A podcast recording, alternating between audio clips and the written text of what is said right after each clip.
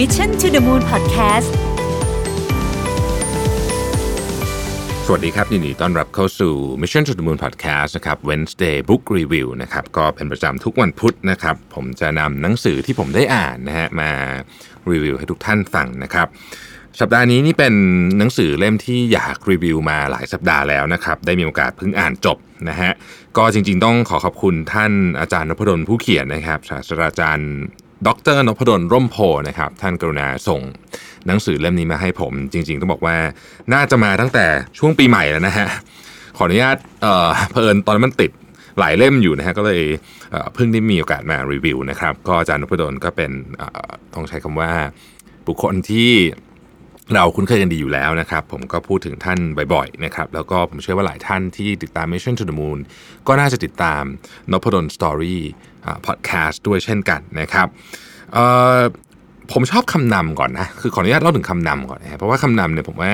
เป็นเป็นเป็น part ที่น่าสนใจมากนะครับจริงคำนำก็สั้นๆนะฮะก็อาจารย์บอกว่าหนังสือเล่มนี้เนี่ยเขียนมาจาก 3 แหล่งความรู้นะฮะอันได้แก่ประสบการณ์ส่วนตัวนะครับ แล้วก็จากหนังสือที่อาจารย์อ่านนะฮะ อาจารย์นพดลเนี่ยเป็นหนึ่งในบุคคลที่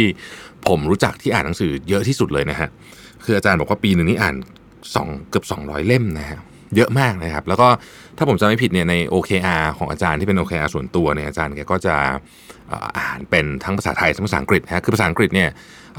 ปีหนึ่งถ้าจำไม่ผิด ถ้าจำผิดขออภัยนะฮะอาจารย์ก็คืออ่านเท่าจำนวนสัปดาห์ก็คือ 50 กว่าเล่มนะครับแล้วก็เสริมไปด้วยหนังสือภาษาไทยอีกเป็นหลักร้อยเล่มนะเพราะฉะนั้นในนี้เนี่ยก็ กันกรองมาอย่างเต็มที่นะครับแล้วก็แหล่งที่ 3 ก็คือการพูดคุยนะฮะกับบุคคลที่อาจารย์ได้ไปพบเจอมานะครับ ซึ่งก็หลากหลายนะฮะแล้วก็อืมอาจารย์ก็เอา 3 อย่างนี้มารวมกันนะครับ เป็นหนังสือเล่มที่ชื่อว่า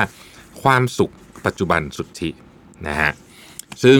ผมมีความรู้สึกว่าในช่วงหลังๆที่ผมฟังพอดแคสต์ของอาจารย์พดลเนี่ยนะครับอาจารย์พูดถึงเรื่องความสุขเยอะนะฮะ แล้วก็พูดถึงเรื่องที่เกี่ยวข้องกับ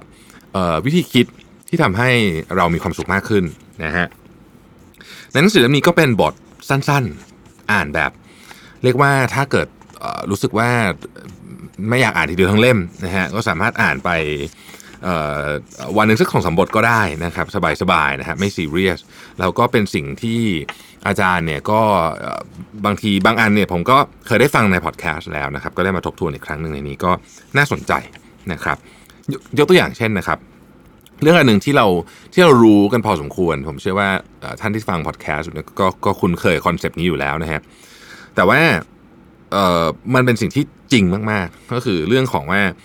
หนึ่งเปอร์เซ็นดีขึ้นหรือแย่ลงนะครับ concept ง่ายก็คือว่า ถ้าสมมติว่าคุณพัฒนาหนึ่งเปอร์เซ็นต์ ต่อวันเนี่ยนะครับ ปีหนึ่งนี่คุณพัฒนาขึ้นสามสิบแปดเท่านะฮะนะฮะแล้วก็ถ้าลบหนึ่งนะฮะก็แย่ลงหนึ่งเปอร์เซ็นต์เนี่ยก็คือจากร้อยนี่เหลือสองจุดหกนะฮะคือคูณ 0.99 ไปเรื่อยยกกำลัง 315 เนี่ยนะครับจาก 100เหลือ 2.6 นะฮะก็คือการแย่หนึ่งเปอร์เซ็นต์กับดีขึ้นหนึ่งเปอร์เซ็นต์เนี่ยโอ้โหผลมันต่างกันฟ้ากับเหวเลย แต่ในวันนั้นเนี่ยการทำตัวแย่ขึ้น1%กับดีขึ้น1%เนี่ย มันคือในวันณวันนั้นนะณวันนั้นเนี่ยมันต่างกันแค่บวกลบหนึ่งก็คือ2%นะครับแต่ด้วยความสม่ำเสมอนะฮะคือดีสม่ำเสมอหรือแย่สม่ำเสมอเนี่ยมันทำให้ปลายทางนี้แตกต่างกันขึ้นมหาศาลแล้วลองนึกถึง 10 ปีนะฮะ10ปีนี้ไม่ต้องพูดถึง ดังนั้นเนี่ยผมผมว่าสิ่งหนึ่งที่ที่เราสามารถนำไปใช้กับชีวิตได้นะครับ ก็คือการมีวินัยกับเรื่องที่ ถ้าเป็นตามภาษาของอ priority matrix ก็คือเรื่องสำคัญที่ไม่ด่วนนะครับ แค่วันละหนึ่งเปอร์เซ็นเท่านั้นนะฮะ ผล 10 ปีเนี่ยโอ้โหไม่ต้องพูดถึงเลยนะ นี่คือนี่คือพลังนะฮะของความสม่ำเสมอนะครับ ซึ่งหลายคนเนี่ยต้องใช้คำว่าประเมินมันต่ำไปเยอะนะความสม่ำเสมอนะฮะยกตัวอย่างความสม่ำเสมออาทิเช่นสมมติว่าอย่างในในกรณีของอาจารย์นพดลนี่ชัดเจนนะครับผมเชื่อว่าอาจารย์อ่านหนังสือเนี่ยทุกวันอย่างสม่ำเสมอแทบแทบไม่มีวันไหนที่อาจารย์ไม่อ่านเลยนะฮะ เนี่ยแล้วมันก็เนี่ยสะสมมาเป็นงานเขียนงานพอดแคสต์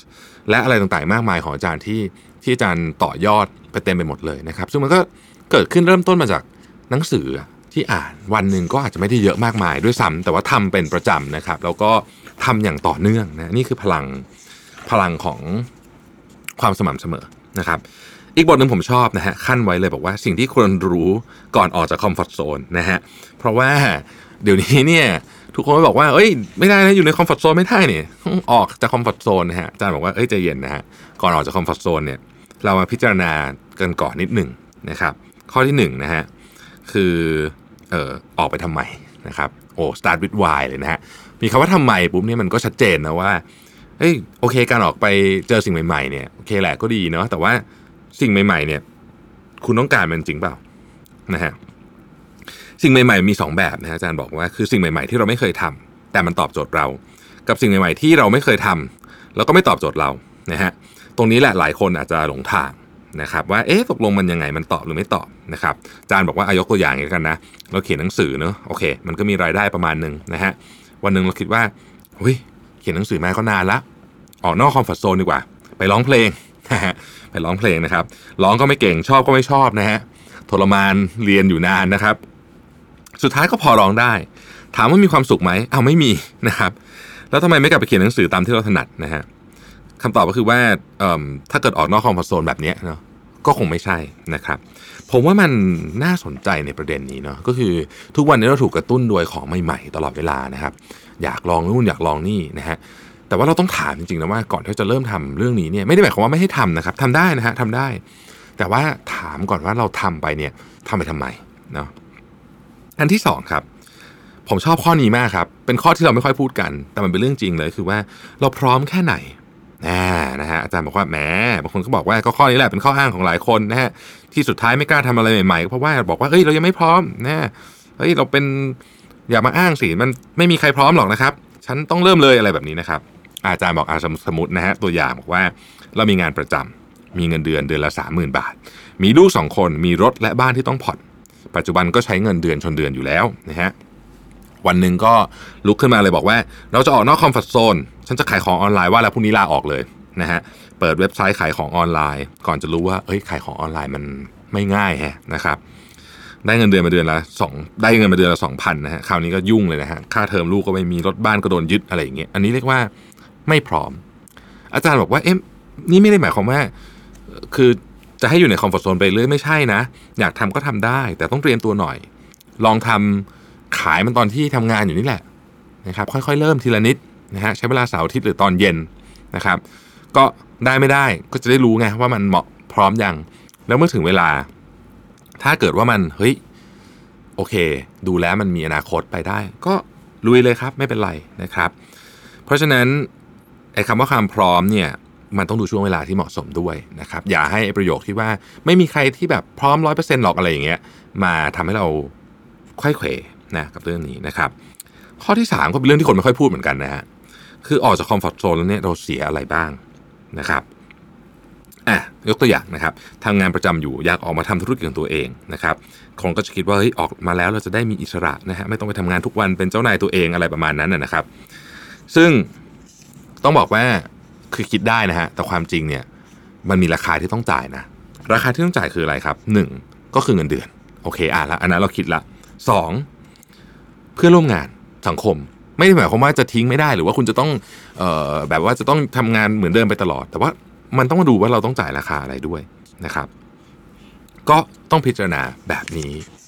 ให้ลึกซึ้งนิดหนึ่งกับคำว่าคอมฟอร์ทโซนอย่าอย่าเรียกว่าอะไรดีอะอย่า อย่าหลงใหลกับคำนี้จนเกินไปจนกระทั่งว่าอู้ฉันแบบอยู่ใน comfort zone เลยไม่ได้นะฮะผมอยากจะบอกว่าบางทีอยู่ใน comfort zone ก็สบายดีเหมือนกันนะครับในบางในบางในบาง moment นะครับแล้วก็แข็งแรงเมื่อไหร่ แล้วก็มีกำลังเมื่อไหร่นะฮะ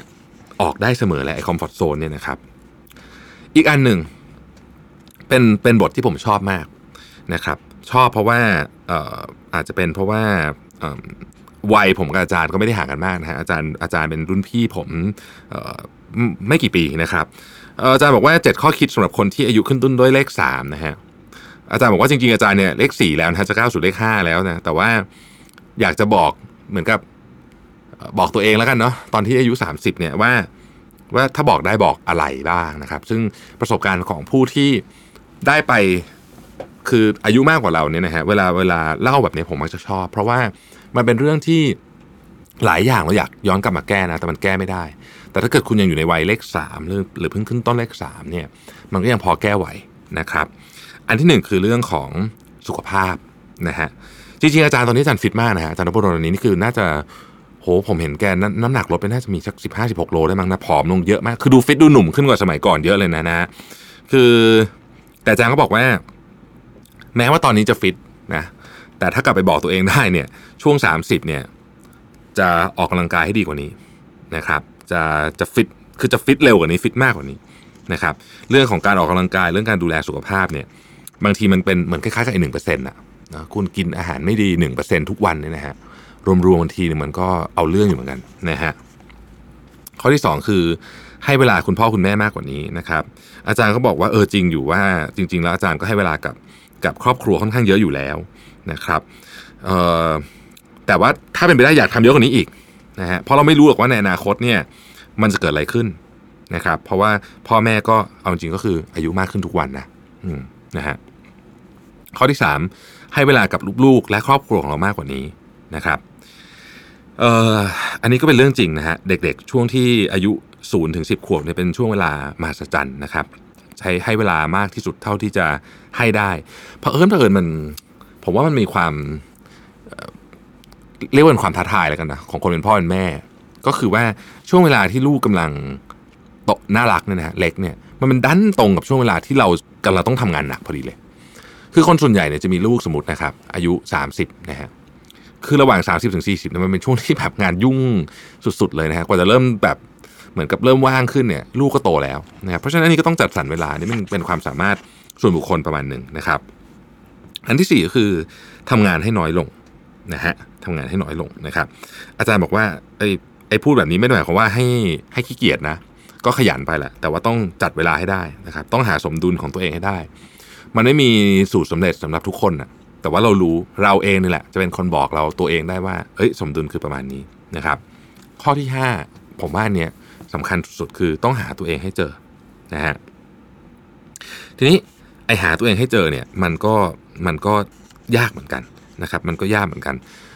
แต่ว่ามันมีวิธีนะฮะก็คือตอนเด็กๆเนี่ยล้มล้มไม่ค่อยเจ็บนะฮะวัยยังยังอ่าอายุน้อยอยู่เนี่ยนะครับ ก็ลองอะไรเล็กๆน้อยๆนะฮะพยายามหาเส้นทางที่ตัวเองรู้สึกว่าอยากจะทดลองบางทีเราเจอตัวเองสักเอ่อยี่แปดยี่เก้านะฮะเราก็ยังมีเวลาที่จะปั้นเส้นทางของเราได้นะครับ ข้อที่ 6 ผมก็ชอบนะฮะเลิกกังวลกับเรื่องต่างๆ โดยเฉพาะเรื่องที่คนอื่นพูดถึงเรา สมัยตอนที่อายุน้อยๆเนี่ยบางทีโอ้ยมันเป็นกังวลไปหมดนะคนนินทาเราอะไรนู่นนี่นะแต่พออายุขึ้นเลขสี่เนี่ย ผมอาจารย์บอกว่านึกไม่ออกเลยนะว่าเรื่องที่กังวลตอนสมัยก่อนอะเลขสามอะมันมันไปกังวลตอนนั้นยังไงทำไมนะครับ เพราะว่าในที่สุดแล้วเนี่ยเราจะเห็นว่าเรื่องพวกนี้มันเป็นเรื่องที่เล็กน้อยนะครับ โดยเฉพาะเน้นเน้นให้เน้นให้ด้วยก็คือ โดยเฉพาะว่า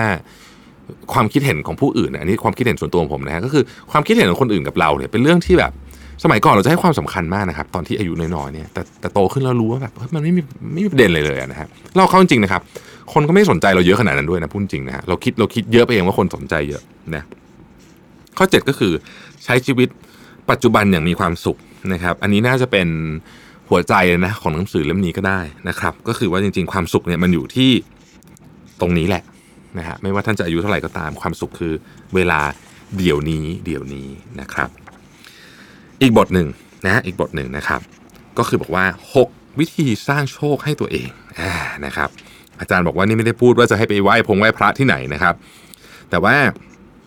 อาจารย์เอามาจากหนังสือชื่อว่า How Luck Happens นะฮะซึ่งอาจารย์บอกว่าเป็นหนึ่งหนังสือเล่มที่ชอบมากที่สุดเลยนะครับ ผู้เขียนชื่อ Janice Kaplan กับ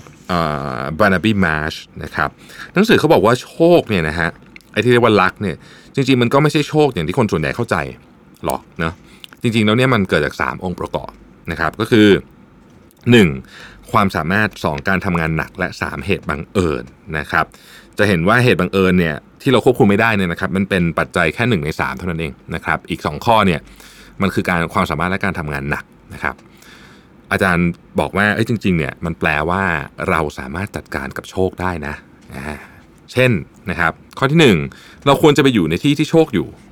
นะครับแปลว่าอะไรนะฮะเออเหมือนกับเราอยากเจอใครนะฮะเราก็ควรไปอยู่ในที่ที่คนนั้นอยู่นะครับโชคก็เหมือนกันนะฮะเอาง่ายๆเลย ถ้าอยากเป็นดาราต้องไปอยู่แถวกองถ่ายนะฮะนี่คือสาเหตุที่แล้วอันนี้เราก็จะเห็นจริงๆนะเรื่องนี้เป็นเรื่องจริงนะครับไปสัมภาษณ์ดาราฮอลลีวูดอะไม่ว่าจะมาจากแบบยากจนค้นแค้นหรือมาจากอะไรก็ตามเนี่ย สิ่งหนึ่งที่เราได้ยินเหมือนกันหมดเลยเนี่ยนะครับ ก็คือทุกคนจะไปฮอลลีวูด คือไม่ว่าคุณจะมาจากรัฐไหนเมืองไหนทุกคนจะมุ่งหน้ามาที่ไอ้เมืองฮอลลีวูดนี่แหละเพราะเขารู้ว่าที่เนี่ยแมววงแมวมองอะไรอยู่ที่นั่นเต็มไปหมดนะครับหรือว่าคนที่อยากทำงานในวงการอย่าง Walt Disney เองเนี่ยก็เก็บเงินซื้อตั๋วรถไฟ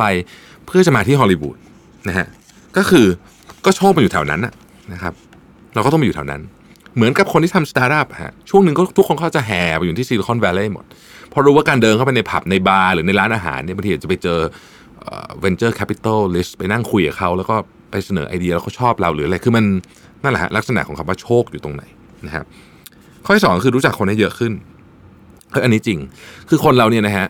เอ่อพอเรารู้จักคนเยอะขึ้นไม่ได้หมายความว่าเราจะต้องเอ่อแบบว่าไปพูดกับทุกคนที่เราเจอนะครับนั่นก็จะดูแปลกประหลาดไปนิดนึงแต่ว่าเวลารู้จักคนที่เยอะขึ้นเนี่ยนะครับผ่านจากช่องทางต่างๆ อาจจะเป็นทางออนไลน์ก็ได้นะครับ หรืออะไรก็แล้วแต่เนี่ยนะฮะอย่างผมทำพอดแคสต์ผมรู้จักคนเยอะขึ้นนะจากท่านที่เขียน inbox เข้ามาหาหรืออะไรก็แล้วแต่นะครับ ก็ ทำให้เราเหมือนกับว่ามีเห็นโอกาสเยอะขึ้นอะบางทีคนก็อาจจะบอกว่าเออเนี่ย คุณเรื่องเนี้ย ผมเห็นคุณทำดีเนาะผมไปลองเสนองานให้เจ้านายดูเขาสนใจอะคุณอยากมาลองทำไหมอันนี้เรื่องจริงนะฮะ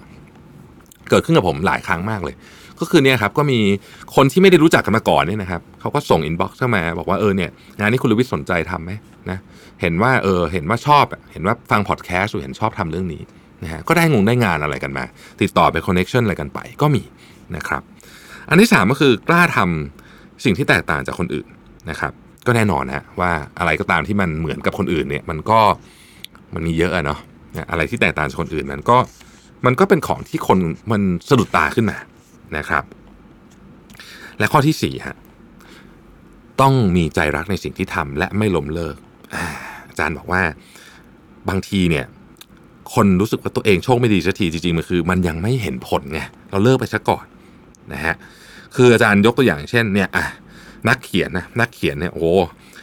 คุณคิดว่าเขาอยู่ดีเขียนปุ๊บแล้วดังเลยเหรอไม่มีหรอกนะฮะคนส่วนใหญ่เนี่ยโอ้เขียนเขียนกันมาเป็นเยอะแยะมากมายกว่าจะได้ออกบทความบทความหนึ่งกว่าจะได้ตีพิมพ์อยู่ในคอลัมนิสต์กว่าจะได้เป็นหนังสือนะฮะเรามาดูตอนจบไงโอ้คนนี้ออกอะไรก็ดัง คือตอนนั้นเขาดังแล้วนะฮะออกอะไรก็ดังก็จริง แต่ว่าไอ้เส้นทางก่อนหน้านั้นเนี่ย คนก็รู้นะว่ามันมันยากอะแต่เราอาจจะให้น้ำหนักกับมันน้อยเกินไป แล้วมาดูในสิ่งที่เขาสำเร็จแล้วเลยฮะคือจริงๆต้องบอกว่ามันไม่มันไม่มีสูตรสูตรสำเร็จขนาดนั้นนะครับ ในนี้มีตัวอย่างหนึ่งที่น่าสนใจนะฮะอาจารย์บอกว่ามีนักกีฬาบาสเกตบอลนะครับเคยให้สัมภาษณ์กับนักข่าวบอกว่า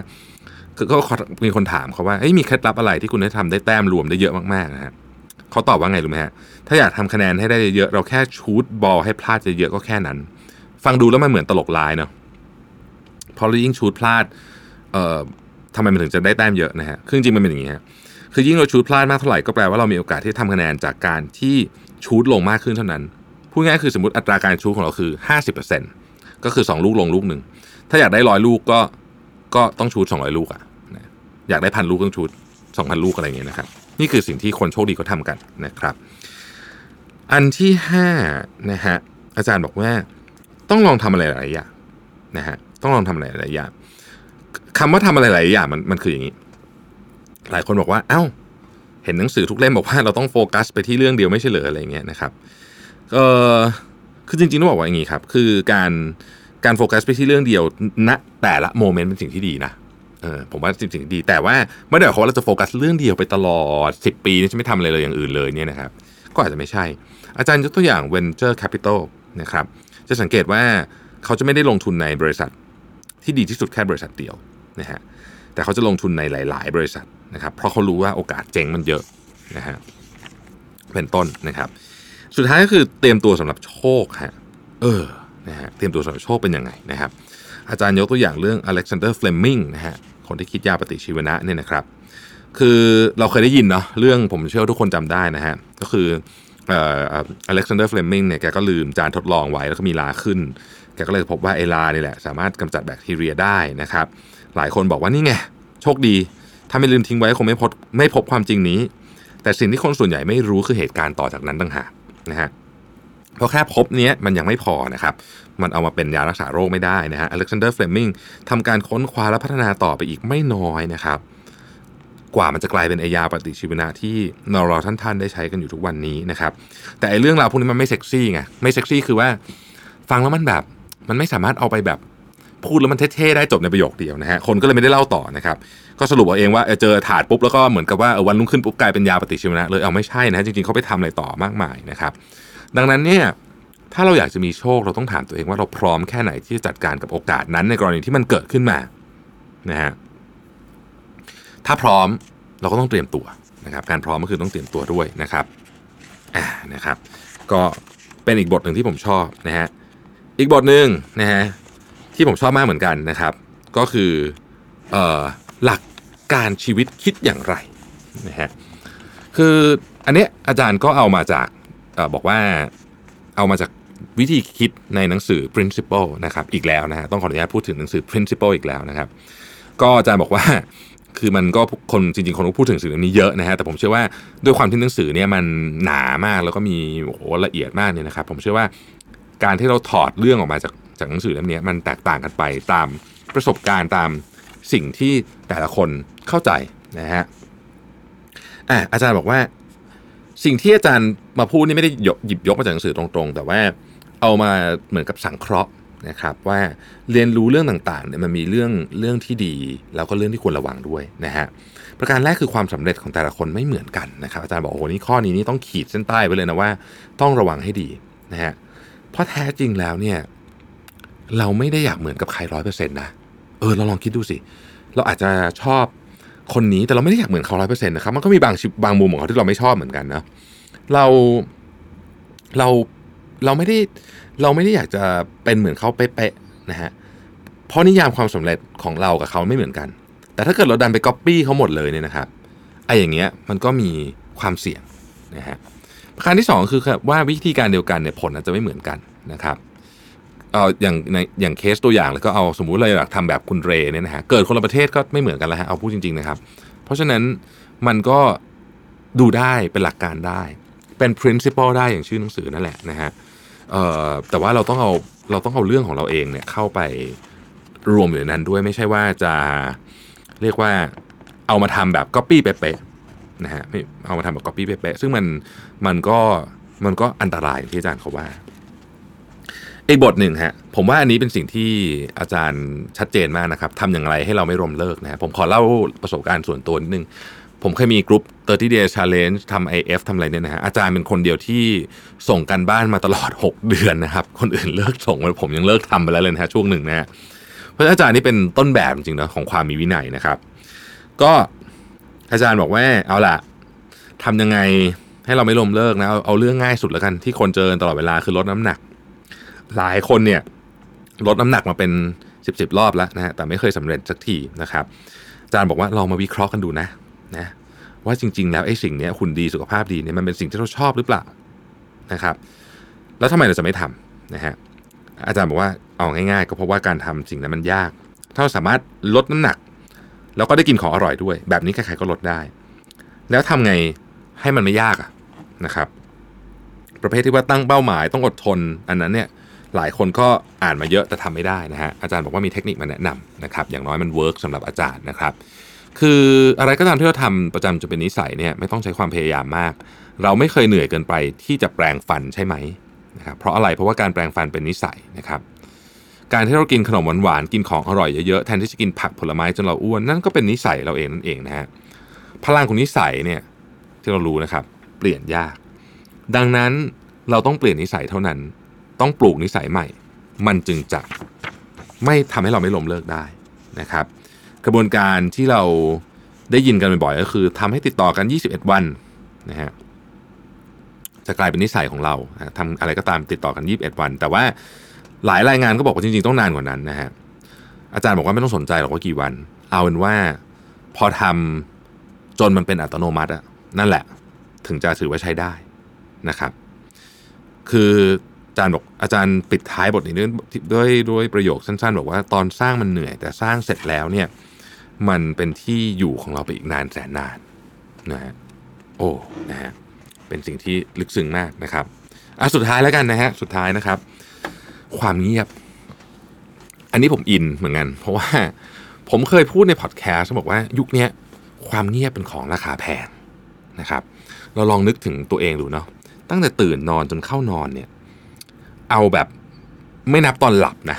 ไม่ไม่นับตอนหลับตอนกลางวันหรือสับประงกหรืออะไรเงี้ยนะครับ เราได้อยู่กับตัวเองจริง ๆ จังๆเนี่ย กี่นาทีนะครับ ถ้าเกิดเราพิจารณาจริง ๆ นะครับ จะค้นพบว่า เราได้อยู่กับตัวเองเนี่ยน้อยมาก การเล่น Facebook อย่างนี้ไม่ไม่เรียกอยู่กับตัวเองนะครับ คือการเล่น Facebook ก็เป็นเสียงแบบหนึ่งนะเสียงจาก Facebook มาถึงเราถึงมันจะไม่มีเสียงมาจริง ๆ ก็เถอะนะครับ ดังนั้นเนี่ยชีวิตคนในยุคนี้เนี่ยจึงขาดซึ่งความเงียบนะครับ อาจารย์บอกว่าเราต้องมีเวลาครับในการเงียบๆอยู่คนเดียวบ้างนะครับ เพื่ออาจจะทบทวนสิ่งที่เราทำอยู่นะครับ อาจจะเป็นช่วงที่เราพักสมองนะฮะ สร้างกำลังใจนะครับ คิดถึงเรื่องราวต่างๆ หรืออาจจะแค่เป็นเขาเรียกว่าขอบคุณกับสิ่งที่เรามีอยู่ก็ได้นะฮะบางทีเนี่ย เพราะเราไม่มีเวลาเงียบเลย เราก็รู้สึกว่าชีวิตฉันนี่มันลำบากเหลือเกินนู่นนี่ แต่ถ้าเกิดเราหยุดอยู่เงียบๆเนี่ยเราจะค้นพบว่า โอ้เรามีเรื่องให้ขอบคุณเยอะมากเลยนะในชีวิตนะครับ มีเรื่องให้ขอบคุณเยอะมากเลยนะฮะพอเรารู้อย่างนั้นแล้วเนี่ยเราจะรู้สึกว่าเออจริง ๆ ชีวิตเราไม่ได้แย่ขนาดนั้น หลายสิ่งมันแย่เพราะเราคิดไปเองด้วยนะครับ ความสุขปัจจุบันสุทธินะฮะโดยศาสตราจารย์ ดรนพดลร่มโพนะครับหน้าปกสีเหลืองนะครับ ราคา 250 บาทนะฮะเป็นหนังสืออีกเล่มหนึ่งที่ถือว่าควรจะมีติดบ้านไว้ แล้วเวลาทุกใจนะฮะคิดอะไรไม่ออกนะครับ ลองเปิดสุ่มไปเลยผมว่า อ่านทั้งสองสมบทนะฮะบางทีผมว่าเรียกสติดีมากนะครับ เหมือนกับชื่อหนังสือฮะความสุขปัจจุบันเนี่ยนะฮะความสุขสุดที่อยู่ที่ ปัจจุบันตอนนี้นี่เอง ขอบคุณที่ติดตาม Mission to the Moon นะครับ สวัสดีครับ Mission to the Moon Podcast